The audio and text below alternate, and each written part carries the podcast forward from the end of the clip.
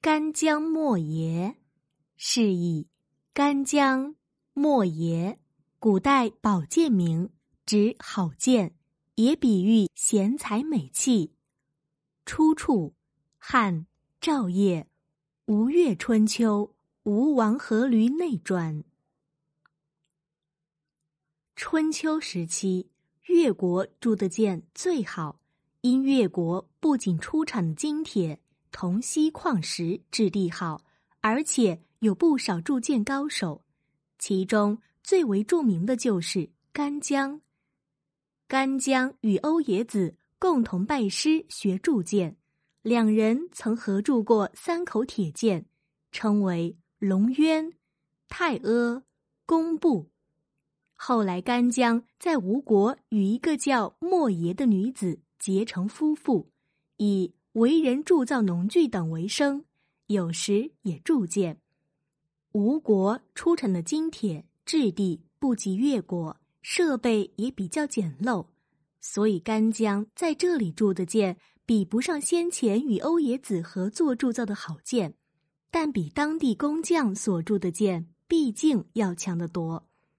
公元前五百一十四年，阖闾即吴王位后，要干将为自己铸一两口品质特别优良的剑，为此特地辟出一个铸剑厂，调来许多工匠，还征集了三百名童男童女，专门为铸剑的炉子装炭鼓风。干将连接铸了好几把剑，都被阖闾退回来。说是质地比不上他拥有的欧冶子所铸的剑，干将对来人申辩说：“要铸质地好的剑，一定要有质地好的金铁、合适的火候和高超的技术，三者缺一不可。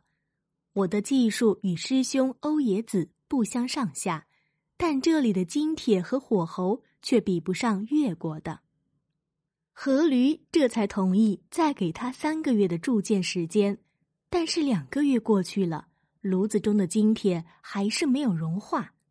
一天，莫爷问干将：“金铁至今没有融化，是否质地有问题？”“是啊，先师当年最后一次铸剑时也碰到这个问题，后来先师协同先师母跳入火炉之中。”才融化金铁，铸出了好剑。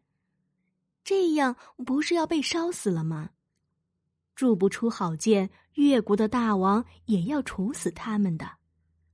莫邪说：“既然先师母能做到这样，那我也能做到这样。”干将想了想，说：“也许可以不必把身子全投入火炉之中。我以为。”如果把头发和指甲投入，也可能使金铁融化。于是莫邪立即剪断头发，剪下指甲，将它们投入炉火之中。果然，在三百名童男童女不断的装炭鼓风下，金铁渐渐融化。最后，两口好剑铸成了，一口满是龟甲纹的是雄剑，称为干将；另一口。满是水波纹的是瓷剑，称为莫邪。两口剑均锋利无比，质地超过了阖闾拥有的欧冶子铸的那口宝剑。